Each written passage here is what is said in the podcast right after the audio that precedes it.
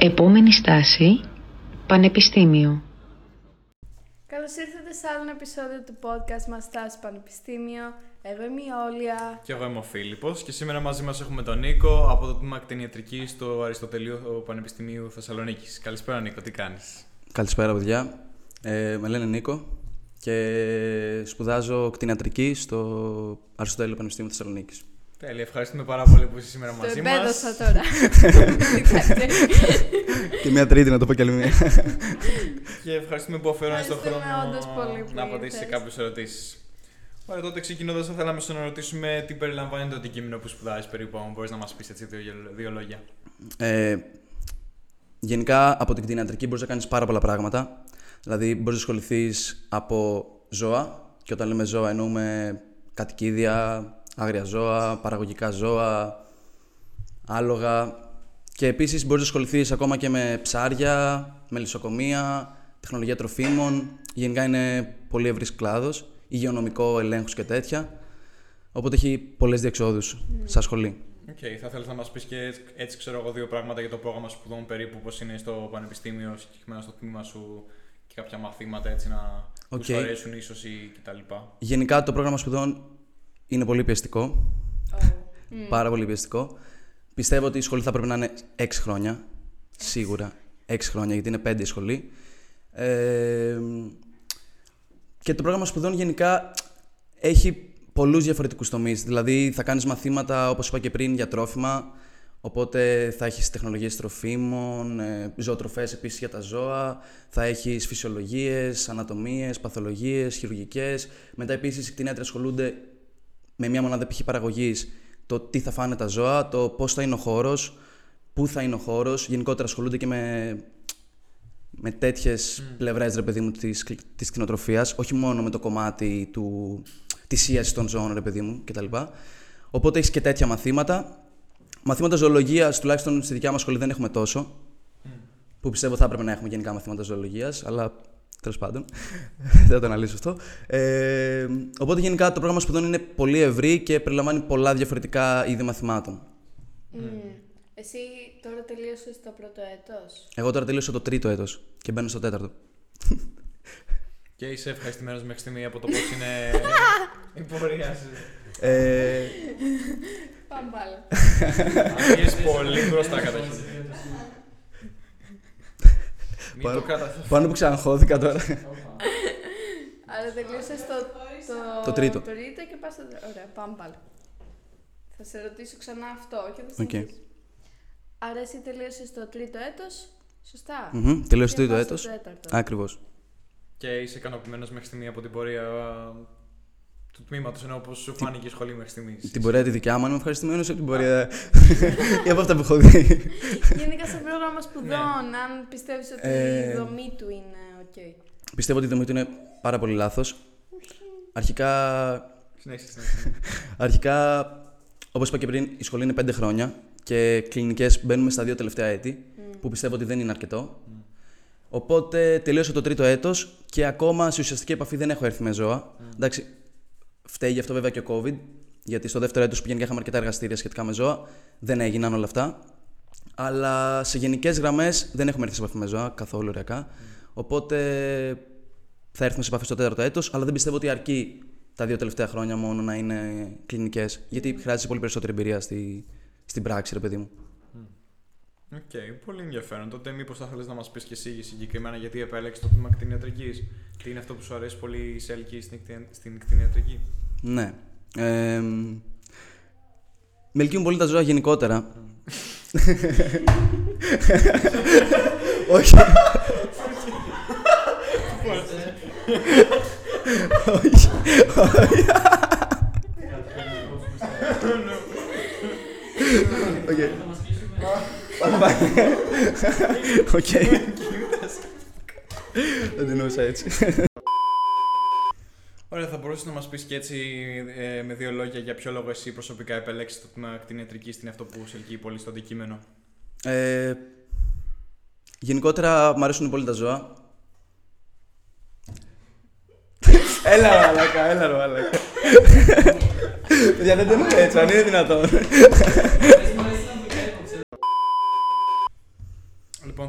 πεις έτσι και με δύο λόγια για ποιο λόγο εσύ επέλεξες το τμήμα κτηνιατρικής, τι σου αρέσει πάρα πολύ στο αντικείμενο αυτό? Ε, γενικότερα αγαπάω πολύ τα ζώα και είναι λίγο κλισέ αυτό βέβαια στο τμήμα μου, ρε παιδί μου, αλλά θα μπορούσα να πω ότι με όθησε, ρε παιδί μου, το ότι μέσα από αυτό μπορώ να βοηθήσω τα ζώα, ρε παιδί μου, και να, να προσφέρω κάτι.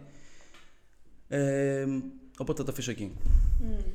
Υπήρχε όμως κάποιος παράγοντας που σε έκανε να επιλέξεις και να τη βάλεις στο μηχανογραφικό σου αυτή τη σχολή? Ε, νομίζω ο παράγοντας ήταν ότι δεν είχα άλλη επιλογή γιατί δεν μ' άρεσε τίποτα άλλο. Ήταν οπότε... πρώτη επιλογή κτηνιατρική. Ναι, ναι, ναι. Και τελευταία. Α, κτηνιατρική, κτηνιατρική. Κτηνιατρική, ναι, ναι.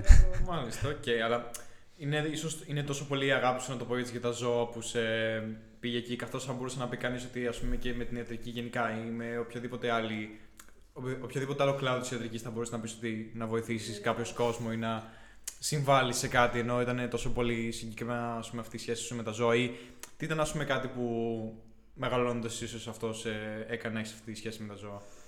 Ε, δεν ξέρω ακριβώς τι με έκανε να έχω αυτή τη, την τρελή αγάπη, ας πούμε, για τα ζώα κτλ. Ε, νομίζω όλο αυτό ξεκίνησε λίγο επειδή από μικρό μου αρέσαν πολύ τα έντομα και τα λοιπά και γενικότερα ό,τι αφορά φύση mm. και κατ' επέκταση τα ζώα.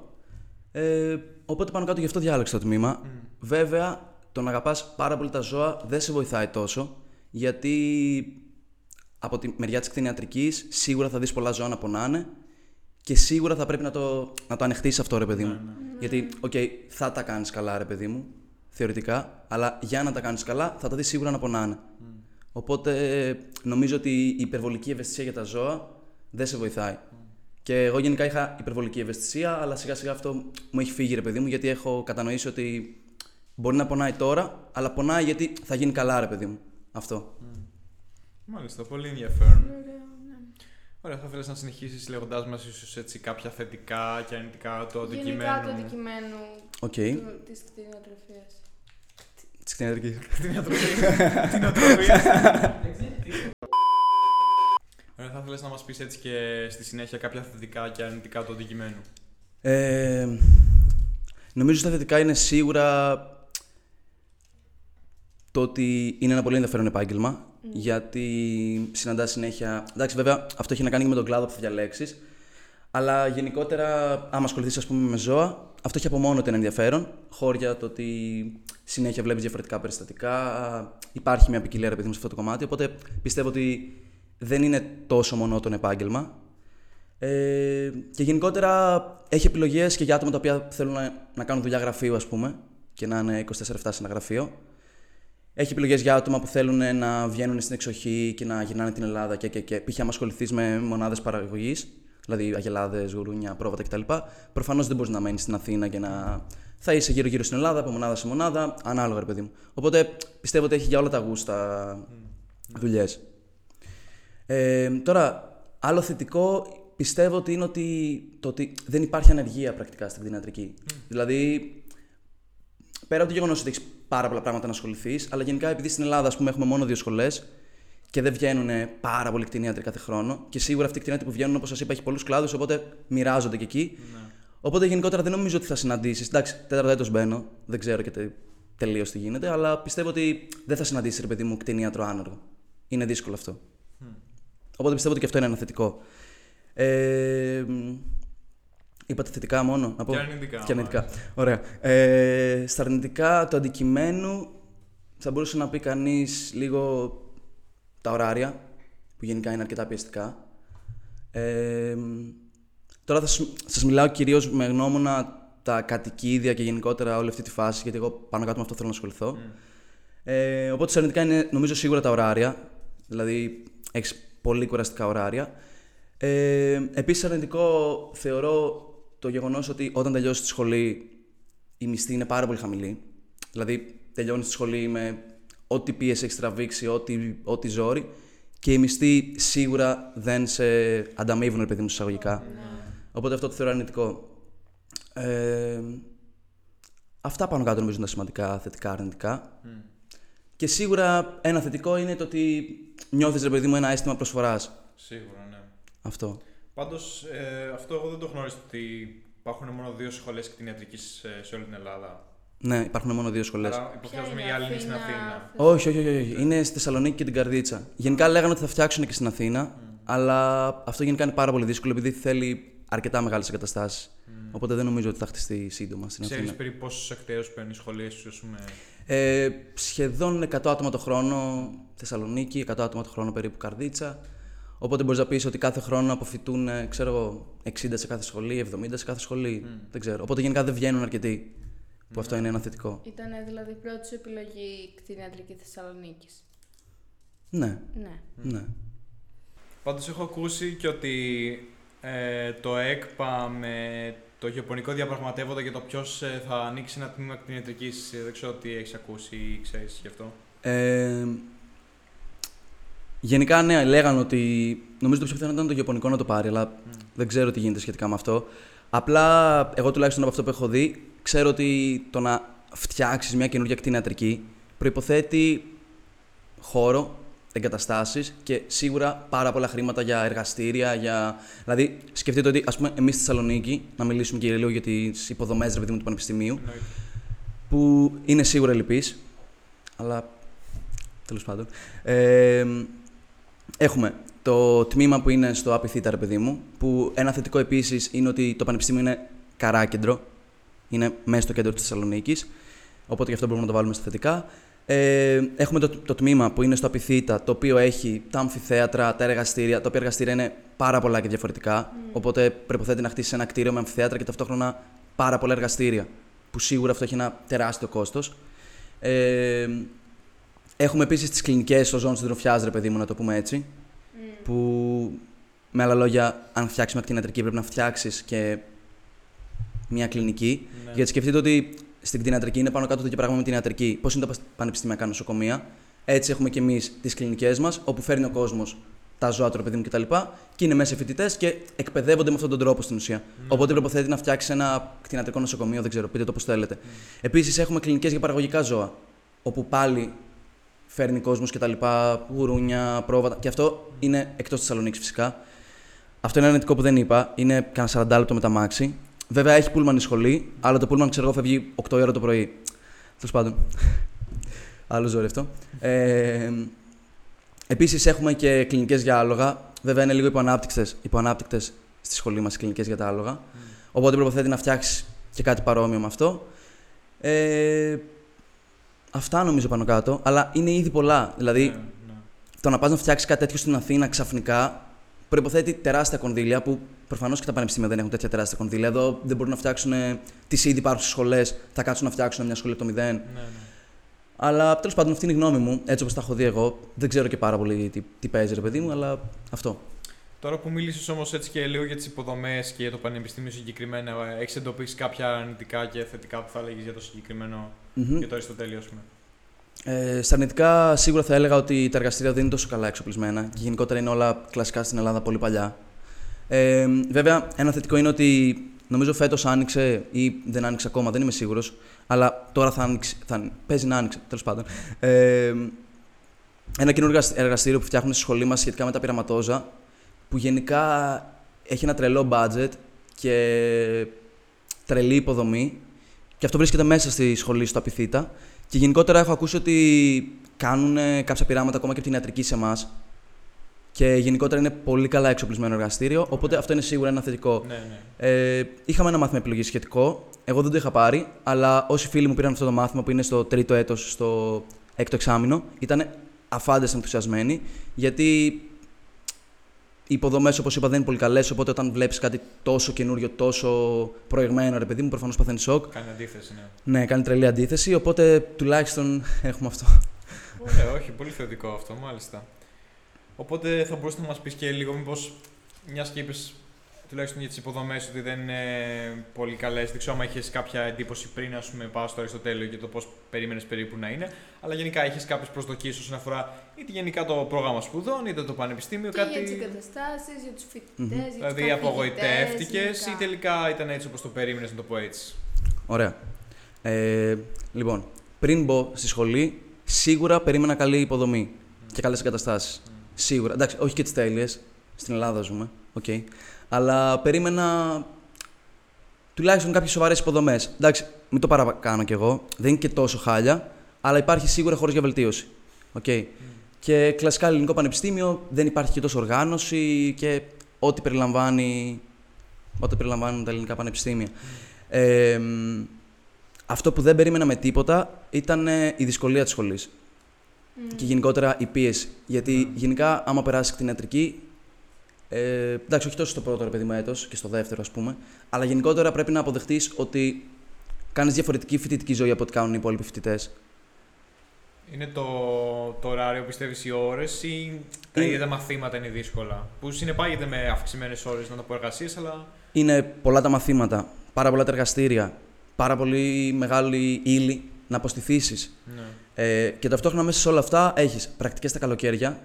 Δηλαδή, εγώ τώρα, ας πούμε, έχω όλο τον Αύγουστο πρακτική. Όπως είχα και πέρυσι, όπως θα έχω και του χρόνου. Ε, εξεταστική δεν είναι ότι τελειώνεις πρώτη Ιουλίου, ρε παιδί μου, ή είκοσι Ιουνίου. Οπότε δεν σε νοιάζεται ότι έχεις τον Αύγουστο πρακτική, γιατί θα έχεις καιρό για καλοκαίρι. Τελειώσαμε φέτος, δεν θυμάμαι, πέντε, οκτώ, δεν θυμάμαι. Και πρώτη ξεκινάγαμε πρακτική. Okay. Μέχρι αρχές Σεπτέμβρη, ξέρω, μέχρι τριάντα μία Αυγούστου. Mm. Ε, και μέσα σε όλα αυτά γράφεις συνέχεια ενδιάμεσες εξετάσεις. Mm. Οπότε και αυτό είναι αρνητικό, γιατί έχεις, ακριβώς, ναι. έχεις συνέχεια διάβασμα. Και μετά φτάνεις σε ένα σημείο που λες: πω, πω, κουράστηκα, δεν την παλεύω άλλο, ξέρω εγώ κτλ. Και, και ξαφνικά σκέφτεσαι: όπα, πλησιάζει εξεταστική. Καλά. Ναι. Πρέπει να ξεκινήσω να διαβάζω για εξεταστική. Ε, οπότε. Ναι. ναι. Κατάλαβα. Αυτά. Ναι, όχι, σίγουρα είναι βαρύ και. Ναι, άμεσέτα και αφισέτα. Θέλει αντοχές και υπομονή. Και σίγουρα πρέπει να έχεις κάποιο λόγο που το κάνεις όλο αυτό, για να επενθυμίσεις τον εαυτό σου ότι. Α, εγώ το κάνω γι' αυτό. Οπότε. Να είσαι ένα κίνητρο για να σε προχωράει. Ε, σίγουρα συμφωνώ σε αυτό. Γενικά, εγώ αυτό που θα πρότεινα, ρε παιδί μου, σε όσους σκέφτονται να βάλουν τη σχολή στο μηχανογραφικό, να είναι σίγουρο ότι τους αρέσει αυτό. Γιατί άμα πρέπει να το περάσεις όλο αυτό και δεν σ' αρέσει και ταυτόχρονα, ε, την πάτησες, ρε φίλε, τέλος. Κρίμα, κρίμα. Ναι, ακριβώς. Οπότε. Κατάλαβα. Μιας που είπες αυτό, ε, πιστεύεις ότι υπάρχουν κάποια χαρακτηριστικά ε, για τα οποία. Κάποιος δεν θα έπρεπε να επιλέξει αυτή τη σχολή ή τουλάχιστον κάποια χαρακτηριστικά που θα έπρεπε να έχει κάποιος για να επιλέξει αυτή τη σχολή?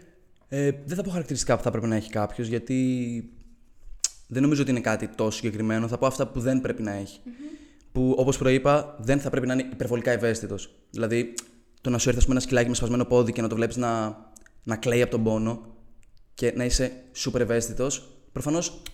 Δεν θα μπορέσει να αντιδράσει, δεν θα έχει την ψυχραιμία να πεις: οκ, okay, έχεις σπάσει το πόδι του, έχει πεθάνει στον πόνο, αλλά εγώ με αυτό που θα κάνω θα τον βοηθήσω. Οπότε το να είσαι full ευαίσθητος με τα ζώα δεν σε βοηθάει mm. σίγουρα. Αν και γενικά νομίζω ότι από μόνη της σχολής σε σκληραίνει, ρε παιδί μου, λίγο σε αυτό το, Λογικό, ναι. σε αυτό το κομμάτι. Ναι, εξοικειώνεσαι λίγο με το να βλέπεις. Ναι, ναι, ναι, ναι ακριβώς. Όσο συνηθίζεται αυτό, τέλος πάντων. Mm. Ε, Επίσης, προφανώς δεν θα πρέπει να συχαίνεσαι όχι μόνο αίματα κτλ. Δεν θα πρέπει να συχαίνεσαι. Να το πω, σκατά. Mm. Γιατί, ας πούμε, μπορεί και να μην ασχοληθείς με τα παραγωγικά ζώα, αλλά σίγουρα θα έχεις μαθήματα σε στάβλους το ένα το άλλο. Οπότε θα πρέπει να είσαι εξοικειωμένος λίγο ναι. με τη βρώμα, με τη μυρωδιά, με, ναι, ναι. με όλη αυτή τη φάση τέλος πάντων. Που εντάξει, δεν είναι και τόσο βρώμικα, οκ. Okay.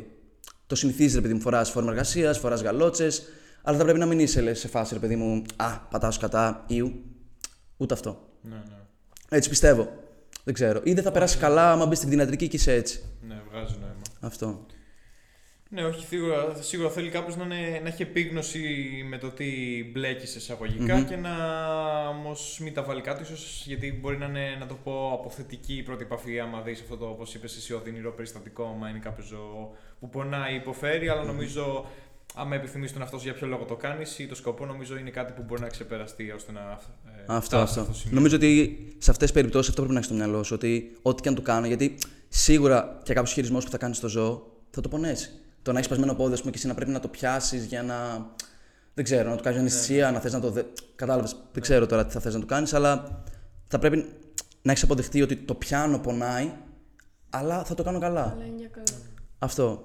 Νομίζω ότι είναι το main. Είναι σκληρό, αλλά. Ναι. Απαραίτητο, γιατί κάποιος πρέπει να το κάνει. Ναι, mm. και αυτό. Και αυτό. Μάλιστα, ωραία. Τότε ε, θα ήθελες να μας πεις ποια είναι η επόμενη ερώτηση. Ε, για το με τι θα μπορούσε να ασχοληθεί κάποιος αφού τελειώσει τη σχολή σου. Εντάξει, μας έχεις πει κάποια πράγματα, αλλά αν μπορούσες κάπως να εμβαθύνεις, να το κάνεις πιο συγκεκριμένο, okay. αν έχεις μιλήσει με απόφοιτους, whatever. Ε, γενικά, όπως είπα, υπάρχουν διάφοροι κλάδοι που μπορείς να ασχοληθείς. Αλλά και μόνο αν πιάσουμε τα ζώα συντροφιάς, σκυλιά, γατιά κτλ. Ε, πλέον η κτηνιατρική και στην Ελλάδα έχει αρχίσει να αναπτύσσεται αυτό. Έχει πολλές ειδικότητες. Δηλαδή, μπορείς να γίνεις ορθοπαιδικός κτηνίατρος, μπορείς να γίνεις αναισθησιολόγος κτηνίατρος. Οπότε δεν είναι ανάγκη να περιοριστείς στο κάνω μια στήρωση, κάνω εμβόλια, κάνω τα, τα πολύ κλασικά που κάνουν mm. τα κτηνιατρία, ρε παιδί μου. Mm. Ε, μπορείς να πάρεις και ειδικότητα. Και αυτό πλέον νομίζω είναι και λίγο απαραίτητο. Γιατί εντάξει, σε όποια γειτονιά και να κοιτάξεις, υπάρχει και από ένα κτηνιατρίο. Οπότε υπάρχουν και ειδικότητες πλέον στο κομμάτι αυτό. Μετά μπορείς να ασχοληθείς με εξωτικά κατοικίδια. Φίδια, σαύρες, χελώνες, γενικότερα. Που νομίζω ότι είναι ένα κομμάτι το οποίο αναπτύσσεται όλο και περισσότερο στην Ελλάδα. Ναι. Τα εξωτικά κατοικίδια. Δηλαδή, ο κόσμος παίρνει όλο και, περισσο... όλο... όλο και περισσότερος κόσμος παίρνει τέτοιου είδους κατοικίδια. Οπότε είναι ένας κλάδος που έχει χώρο και για ένα κτηνίατρο, ας πούμε. Σίγουρα. Ε... Ε... Μπορείς να ασχοληθείς μετά με τα παραγωγικά ζώα που και εκεί πάνω κάτω εξειδικεύεσαι. Δηλαδή δεν μπορείς να είσαι για όλα τα παραγωγικά ζώα. Για κότες, γαλοπούλες, γουρούνια, πρόβατα, κατσίκες. Ναι. Διαλέγεις μία οπότε, υποκατηγορία. Ναι, ναι, ναι, ακριβώς. Διαλέγεις λίγο πάνω κάτω με τη θέση. Εντάξει, μπορείς να ασχοληθείς και με παραπάνω από ένα πράγμα. Ναι, ναι, ναι. Αλλά ε, μετά με τρόφιμα, ελέγχους τροφίμων και τέτοια ασχολείσαι γιατί πρέπει να πάρουν έγκριση από ένα κτηνίατρο όλα αυτά. Δηλαδή στη σχολή. Έχουμε και μαθήματα για ελέγχους κρεάτων, ε, διάφορα τέτοια. Αυτό είναι πολύ ενδιαφέρον θεωρώ, ειδικά για περιστατικά που ακούγονται συχνά ή και ασταμάτητα για την ποιότητα της τροφής που καταναλώνουν τα ίδια τα ζώα και προφανώς κάποια πράγματα που καταλήγουν και σε εμάς μετά πάλι, ειδικά ζώα, για... γιατί λέμε... Ναι, είτε στην ιχθυοκαλλιέργεια είτε ακόμα και στην παραγωγή, πούμε, στα παραγωγικά ζώα που ανέφερες. Δηλαδή, άμα καλλιεργούν ε, καλ, ε, τα ίδια καταναλώνουν ε, χαμηλής ποιότητας τροφής, mm-hmm. έχει και αντίκτυπο σε εμάς μετά, άμα αντίστοιχα καταναλώνουν με κάποιο, ή τα, κάποιο προϊόν τους ή τα ίδια τα ζώα εν τέλει. Ναι, ναι, ναι, ακριβώς, ακριβώς. Οι κτηνίατροι ασχολούνται και με αυτό. Μετά έχω ακούσει κτηνιάτρους στο υγειονομικό, δηλαδή μπορείς να μπεις και στο δημόσιο. Mm. Ε, υπάρχει και κτηνιατρική υπηρεσία που μπορείς και εκεί πέρα να μπεις, ας πούμε, να δουλέψεις. Που η κτηνιατρική υπηρεσία στην Ελλάδα, ό,τι ξέρω λέω, δεν, ε, δεν ναι, τα ναι, ξέρω ναι, και όλα ναι. τέλεια. Η κτηνιατρική υπηρεσία στην Ελλάδα συνήθως κάνει ελέγχους σε μονάδες, διάφορα τέτοια, ρε παιδί μου. Ε, μετά, όπως είπα, μπορείς να ασχοληθείς με άλογα, με... Γενικότερα, με ό,τι αφορά ζώα, μπορείς να ασχοληθείς, άγρια ζώα. Εντάξει, βέβαια, είναι ένας κλάδος στην Ελλάδα που... Φάση λιοντάρια και... Ε, αυτό ακριβώς πήγα να πω, ότι στην Ελλάδα δεν έχουμε τόσο τέτοια, ρε παιδί μου, αλλά υπάρχουν διάφοροι... Συγγνώμη, αλλά είναι ο καλεσμένος μας εδώ πέρα. Βασικά, η καλεσμένη, συγγνώμη, η Ντέζη, θα σας τη δείξουμε μετά. ε, Αλλά γενικότερα στην Ελλάδα με άγρια ζώα κυρίως μπορείς να ασχοληθείς σε οργανισμούς που ασχολούνται με την προστασία των άγριων ζώων.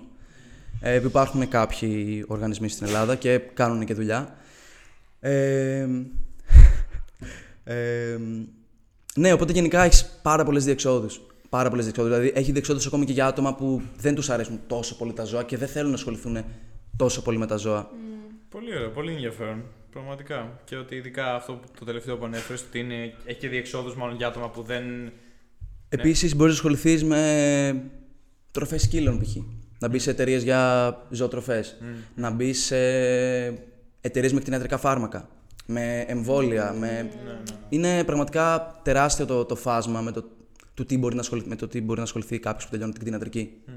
Έχεις εσύ κάποιο. Εντάξει, μας το ανέφερες λίγο ότι θες να ασχοληθείς με κατοικίδια mm-hmm. πιο πολύ, αλλά τι σε ενέπνευσε ή υπάρχει κάτι πιο συγκεκριμένο που θες να ακολουθήσεις? Ε, γενικότερα, μ' αρέσουν πάρα πολύ τα άγρια ζώα, ρε παιδί μου κτλ. Απλά δεν νομίζω ότι θα μπορούσα να ασχοληθώ με κάτι τέτοιο στην Ελλάδα και γενικότερα θέλω να ζήσω Ελλάδα. Cool. Οπότε η επόμενη λύση, ρε παιδί μου, που μου αρέσει αρκετά κτλ. είναι τα κατοικίδια.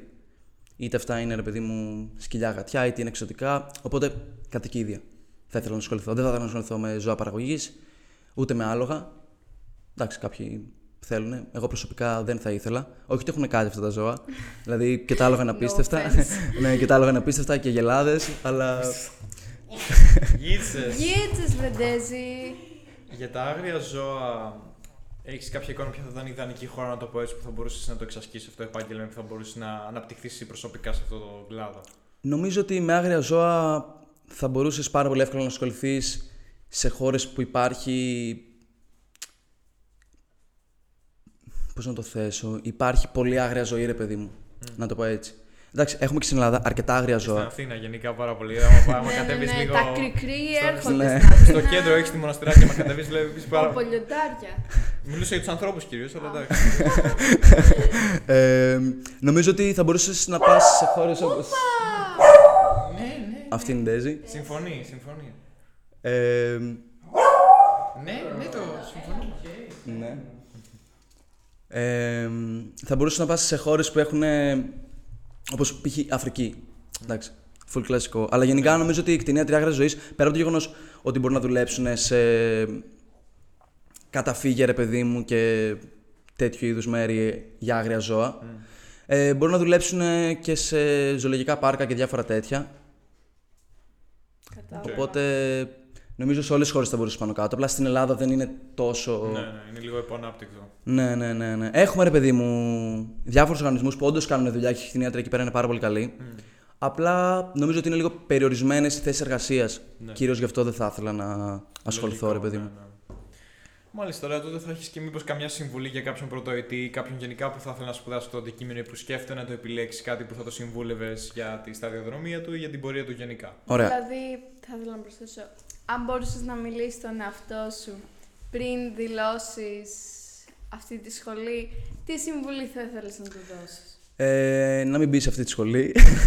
ε, θα έδινα μία συμβουλή σίγουρα, να ευχαριστείς πάρα πολύ το πρώτο σου έτος, ίσως και το δεύτερο, πάρα πολύ, γιατί έρχονται δύσκολα.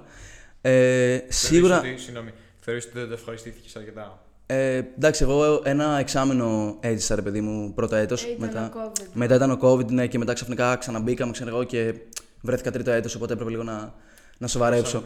Ναι, ναι, οπότε σίγουρα να ευχαριστηθείς το πρώτο έτος σου. Σίγουρα να, να ευχαριστηθείς το καλοκαίρι του πρώτου έτους, γιατί μετά τα επόμενα χρόνια δεν θα έχεις καλοκαίρια. Πάνε λίγο. Ναι, πάνε λίγο τα καλοκαίρια. Ε, και να αποδεχτείς ότι θα πρέπει να ξεχάσεις λίγο τη. Την προσωπική σου ζωή και γενικότερα κάποια Ποια κομμάτια. Την προσωπική ζωή μου. Τι είναι αυτό. Μάλιστα. Κάτι άλλο που θα ήθελα να συμπληρώσω εγώ που θυμήθηκα είναι: έχεις γνώση για κάποια προγράμματα που μπορείς να συνεργάζεται το Πανεπιστήμιο είτε με άλλες ε, ε, στο επίπεδο της Ελλάδας ή πανευρωπαϊκά γενικά και για κάποιες σχολικές ομάδες όπως έχουμε yeah. ακούσει για άλλα πανεπιστήμια, δηλαδή που μπορεί να είναι κοινότητες ε... είτε ακόμα δηλαδή και μουσική, να το πω, ομάδα. Στο Απιθύτα γενικά. γενικά ή κάποια συνεργασία του Απιθύτα με κάποιο πανεπιστήμιο? Στη σχολή γενικά υπάρχουν και προγράμματα Εράσμους. Mm. Ε, βέβαια, εντάξει, δεν τα έχω πολύ ψάξει τόσο, κυρίως λόγω COVID, ρε παιδί μου. Ε, γενικά αυτό που ξέρω είναι ότι εάν θες να πας στα τελευταία έτη, mm. πρέπει να ξέρεις τη γλώσσα στο πανεπιστήμιο που θα πας, γιατί προϋποθέτει να ξέρεις τη γλώσσα εφόσον πηγαίνεις στη σχολή αυτή, στο εξωτερικό. Θα είναι τα μαθήματα στη γλώσσα εκεί. Θα είσαι, ας πούμε, στις κλινικές του Πανεπιστημίου. Ο κόσμος που θα έρχεται θα μιλάει τη γλώσσα της χώρας και προφανώς δεν μπορείς να πας κάπου και να μιλάνε. Ας πούμε, να πάγω το σκύλο μου σε μια κλινική και να μου μιλάνε, ας πούμε, στα αγγλικά. Εντάξει, εγώ δεν τα κάθομαι προσωπικά, αλλά λίγο γι' αυτό νομίζω δεν ναι, ναι, ναι. πρέπει να ξέρεις τη γλώσσα. Αλλά έχουμε προγράμματα Εράσμους γενικά. Ε, απλά το κακό είναι ότι δεν είναι ελαστικό το πρόγραμμα σπουδών, οπότε αν πας Εράσμους, χρωστάς. Ε, τώρα άλλα προγράμματα, γενικά η σχολή, νομίζω υπάρχει μια ομάδα ε, που δημιουργήθηκε νομίζω φέτος, αλλά μην πω μαλακία, υπάρχει μια ομάδα η οποία ασχολείται λίγο με τα άγρια ζώα, γιατί ειδικά αυτή την περίοδο από Άνοιξη και μετά υπάρχει μεγάλος φόρτος στις ομάδες για άγρια ζώα. Ε, γιατί γεννιούνται πάρα πολλά ζώα, υπάρχουν πάρα πολλά χτυπημένα ζώα που κυκλοφορούν γενικά τώρα με τις ζέστες και αυτά, από φίδια, από μωρά ζώων, π.χ. γεράκια, κουκουβάγες, νανόμπουφοι, γενικότερα γίνεται ένας χαμός. Και επειδή υπάρχει τμήμα στις κλινικές μας για τα άγρια ζώα, ε, η ομάδα αυτή ασχολείται με αυτό, ρε παιδί μου. Απλά δεν ξέρω πάρα πολλά, γιατί και εγώ ήμουν τώρα τρίτο έτος, δεν έχω μπει στις κλινικές, οπότε δεν ξέρω τι παίζει. Απλά έχω ακούσει ότι υπάρχει αυτή η ομάδα. Αλλά γενικότερα, άμα θες να ασχοληθείς με θηλωτισμό και τα λοιπά σχετικά με τα ζώα, υπάρχουν ε, οργανισμοί, ρε παιδί μου, στην, ε, στη Θεσσαλονίκη, ναι. τόσο φιλοζωικές και τέτοια, που αντικειμενικά δεν είναι κάτι να πάρεις ένα σκυλί να το φιλοξενήσεις σπίτι σου. Ναι, ναι. Δηλαδή, οκ, okay, μι, μιλάω τώρα για τους φοιτητές που μένουν κυρίως μόνοι τους. Δεν είναι κάτι το να πάρεις ένα σκυλάκι να του δώσεις ένα σπίτι μια εβδομάδα. Ναι, ναι. Δεν χάθηκε ο κόσμος. Ε, οπότε γενικά μπορείς να το κάνεις αυτό, πούμε, άμα σε ενδιαφέρει ο θελοντισμός και το να προσφέρεις κτλ. Ε, αυτά πάνω κάτω. Αλλά ο καθένας νομίζω μπορεί να βρει ναι, ναι, ναι. με το τι θέλει να ασχοληθεί, άμα θέλει να ασχοληθεί με κάτι εκτός πανεπιστημίου. Δηλαδή, η Θεσσαλονίκη είναι τεράστια πόλη. Φαντάζομαι ότι έχει ομάδες για όλα τα γούστα. Ναι, σίγουρα. Ήθελα να ρωτήσω κάτι που ανέφερες, ότι είσαι τρίτο έτος, δεν έχεις πάει ακόμα στις κλινικές. Τι ακριβώς κάνουν μέσα στις κλινικές? Περίπου, ό,τι ε, ξέρεις δηλαδή. Κοίτα, γενικά στις κλινικές μέσα κάνεις ό,τι θα έκανε και ένας φοιτητής σε ένα πανεπιστημιακό νοσοκομείο.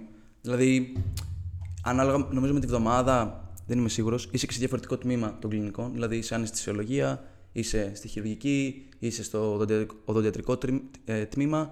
Ε, οπότε, στην ουσία, ψιλοαλλάζεις λίγο όσο περνάνε οι μέρες, ρε παιδί μου, και βλέπεις μέσα στα εξάμηνα τις διαφορετικές μεριές. Ξέρεις, βλέπεις από κάθε σκοπιά, ρε παιδί μου, από κάθε ειδικότητα τι παίζει. Και αυτό που κάνεις νομίζω είναι. Βλέπεις τα περιστατικά και. Ναι, ναι. Κατάλαβες. Απλά αν είσαι στην αναισθησιολογία, ασχολείσαι με την αναισθησία του ζώου. Αν είσαι στη χειρουργική, ασχολείσαι με το χειρουργείο του ζώου. Πιο πρακτικά. Ναι, ακριβώς, ακριβώς. Στην ουσία εκπαιδεύεσαι ως κτηνίατρος. Ναι. Οκ, okay, τότε και κάτι ίσως συμπληρωματικά, επειδή το έχουμε δει ως μεγάλο θέμα. Όχι ως μεγάλο θέμα, αλλά. Ε, υπαρκτό αισθητό, να το πω έτσι, θέμα σε αρκετά πανεπιστήμια όσον αφορά την ε, κινητικότητα και ενεργητικότητα των παρατάξεων. Ε, έχεις αντιμετωπίσει κάτι παρόμοιο ή πώς είναι συγκεκριμένα στο τμήμα μας? Ε, γενικότερα δεν υπάρχουν ενοχλητικές παρατάξεις στο τμήμα. Αυτό θα πω. Mm. Τώρα στο Απιθύτα γενικά γίνεται ένας χαμός, οπότε παρόλο που δεν υπάρχουν ενοχλητικές παρατάξεις, πάνω κάτω σε παίρνει μπάλα ούτως ή άλλως με την κατάσταση που υπάρχει. Ναι, ναι. Αλλά δεν θα το αναλύσουμε. Κατάλαβα. Θέλω πάρα πολύ να το αναλύσω το θέμα τώρα, αλλά. Θα συζητήσουμε μετά από το βράδυ. Λοιπόν, θες να κάνεις το. Όχι, θέλω να ρωτήσω κάτι ακόμα. Ήθελα επίσης για σαν τελική ερώτηση. Εκτός αν είσαι εσύ κάτι να προσθέσεις, εννοείται, που θα μου πεις μετά. Ήθελα να ρωτήσω, επειδή όσο έχω καταλάβει, εσύ μετακόμισες από την Αθήνα στη Θεσσαλονίκη. Επειδή θυμάμαι και τον εαυτό μου και όλες μου τις συμμαθήτριες να το συζητάμε για την πιθανότητα να πάμε στην επαρχία, αν εσύ το βίωσες τόσο δύσκολα όσο εμείς το φανταζόμασταν. Ε, νομίζω λίγο το δύσκολο είναι ότι είσαι λίγο έξω από τα νερά σου και ότι ξαφνικά σου με βρίσκεις σε μια πόλη, μένεις κάπου, αλλά δεν ξέρεις τους δρόμους γύρω, τους δρόμους γύρω, ρε παιδί μου, τόσο καλά. Και πρέπει να κινήσεις σε μια πόλη χωρίς να ξέρεις τα λεωφορεία, τους δρόμους. Οπότε νομίζω, αν και αυτό συνηθίζεται στη Θεσσαλονίκη. Δηλαδή, η Θεσσαλονίκη είναι πανεύκολο να τη μάθεις πραγματικά. Δηλαδή, πιστεύω ότι και πάνω στην πρώτη εβδομάδα ήδη ξέρεις πού είναι τι. Δεν είναι τόσο δύσκολο να τη μάθεις. Ε, αυτό νομίζω έχει να κάνει και λίγο με το άτομο, με το τι άτομο είσαι. Δηλαδή, εγώ δεν δυσκολεύτηκα, ας πούμε. Αλλά ξέρω άτομα που το βρήκανε λίγο πιο σκούρα, ρε παιδί μου. Το ότι μετακομίσανε κάπου αλλού, ναι. σε καινούριο μέρος, με καινούριους ανθρώπους. Εγώ δεν είχα τόσο θέμα. Ε, και γενικά η Θεσσαλονίκη είναι απίστευτα φοιτητική πόλη. Και νομίζω θα περάσει τρομερά στη Θεσσαλονίκη. Και γενικότερα και στην επαρχία. Γενικά, ψιλόλες οι πόλεις νομίζω έχουν κάτι το φοιτητικό πέρα από την Αθήνα. Γιατί εντάξει, η Αθήνα είναι Αθήνα, είναι τεράστια, είναι, είναι, είναι, είναι. Η Θεσσαλονίκη, ας πούμε, έχει τον, το ένα τέταρτο ας πούμε, του πληθυσμού της Αθήνας, ένα πέμπτο. Και ταυτόχρονα έχει πάνω κάτω ίδιο αριθμό σχολών. Οπότε ταυτόχρονα είναι πολύ πιο πυκνοί φοιτητές. Mm. Οπότε στο κέντρο γίνεται χαμός από φοιτητές. Χαμός. Άρα σίγουρα έχει αρκετή φοιτητική ζωή η Θεσσαλονίκη. Οπότε. Οκ, okay. Πολύ ενδιαφέρον. Έκατσε. Όχι, όχι, όχι. όχι. Μαλάκα, βολεύτηκες. Ξέρετε, φέρε την κάμερα. Θες. Τι μυρίζεις? Περίμενε, κάτσε και περίμενε. Εδώ είναι. Κοίτα με, τι ζει. Περίμενε.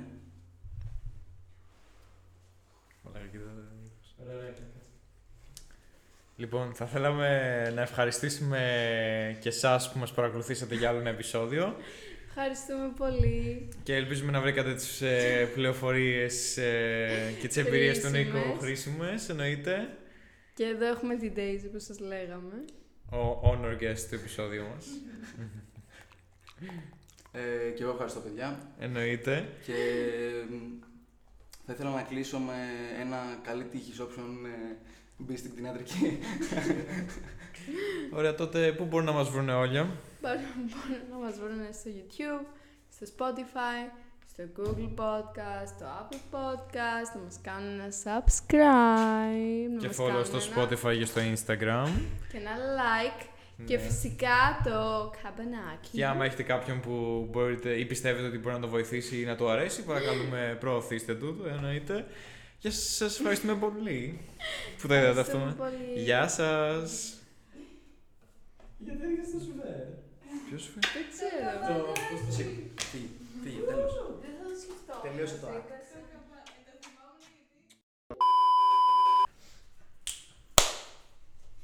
Ναι. Σταμάτα εσύ. Αν είσαι εδώ τα παιδιά. Καλώς ήρθατε σε άλλο ένα επεισόδιο του podcast μας στο Πανεπιστήμιο. Εγώ είμαι η Όλια. Και εγώ είμαι ο Φίλιππος και σήμερα μαζί μας έχουμε τον Νίκο από το Τμήμα Κτηνιατρικής του Αριστοτελείου Πανεπιστημίου Θεσσαλονίκης. Καλησπέρα Νίκο, τι κάνεις? Καλησπέρα. Ωραία, να πω καλησπέρα, τι να πω, να πω γεια. Να πω γεια. Έλα, μπορείς να φύγει έξω, να πάρε τα έξω, σας παρακαλώ. Μπορείς να φύγει απλά.